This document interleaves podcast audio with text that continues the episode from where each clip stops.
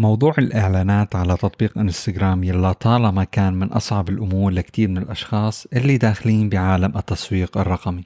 بهاي الحلقة رح نحكي شو أكثر الأخطاء الواردة أو الرائجة بهذا الموضوع وكيف فينا نحن نتفاداها.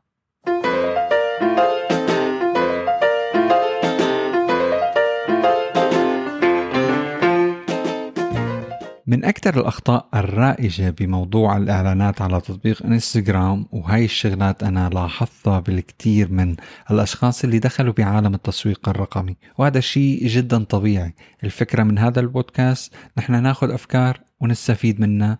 من ناحية الإعلانات لما نبلش فيها.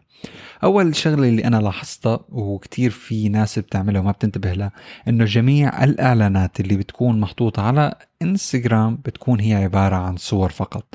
وهذا الشيء ما عم نقول غلط 100% إنما بيقلل من احتمالية نجاح إعلانك. كتير مهم نستخدم الصور بس ما ننسى إنه كمان في عنا إمكانية إنه نستخدم الفيديوهات والإعلانات الدوارة.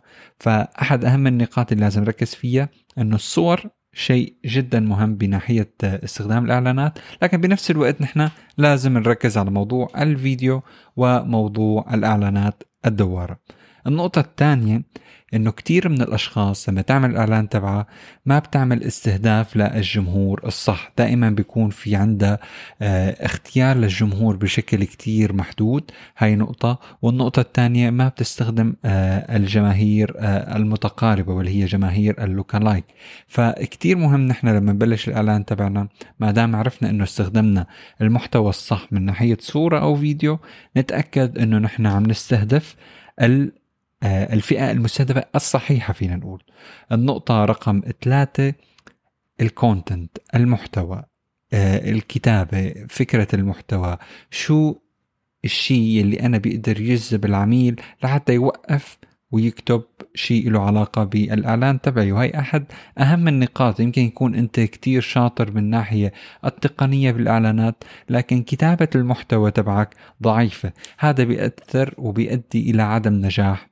إعلانك. أما بالنسبة للنقطة آه، رقم أربعة واللي هي كتير من الأشخاص آه، بيعملوا إعلانات وبيدفعوا مصاري وأرقام عم تندفع بس بالنهاية ما بيلاقي نتائج. يمكن يكون كل شيء عنده صح والنتائج تبعه جيدة بس هو ما بيقدر يعمل نمو لهي النتائج. السبب مو منه والغلط مو منه. الغلط الرئيسي من آلية التفكير عدم رؤية آه، فينا نقول تقارير التحليل لأنه جدا جدا مهم إني أنا أفهم آه، فينا نقول كيف طريقة عمل الجمهور المستهدف كيف آلية تفكيره. هذا الشيء جدا جدا مهم لنجاح الإعلانات فجدا بالنقطة الرابعة مهم نحن نقرأ ونحلل البيانات. بالنسبة للنقطة الأخيرة إنه نحن عم نشتغل من دون استراتيجي عم نشتغل على هوا. ما عندنا استراتيجية معينة ما عندنا فكر وهدف معين من وراء إعلاناتنا على تطبيق إنستغرام. فجدا جدا مهم بالنسبة لأي شخص عم بيستخدم إعلانات إنستغرام يفكر إنه هاي الإعلانات إلى هدف نهائي. هل يا ترى أن الهدف اني زيد عدد المتابعين أم الهدف بالنسبة لي آه، زيد قيمة الأرباح أو زيد عدد المبيعات. الهدف رح يساعدك بشكل كبير لحتى تبدأ عملية الإعلام من النقطة الأولى إلى النقطة الأخيرة بطريقة كتير صحيحة وكتير واضحة وسلسة. فبنعيد النقاط بشكل بسيط النقطة الأولى أنه نحن ما نستخدم بس صور بالإعلانات أنه نحن نستهدف الفئة الصحيحة نستخدم محتوى جذاب وكتابة إلى علاقة بشكل مؤثر وجذاب أيضا للمستهدفين. أربعة أنه نحن نقرأ البيانات. وخمسة أنه نحن يكون عندنا استراتيجية واضحة لإعلاناتنا على تطبيق إنستغرام. كان معكم صالح غنايم وشكرا كثير لكم.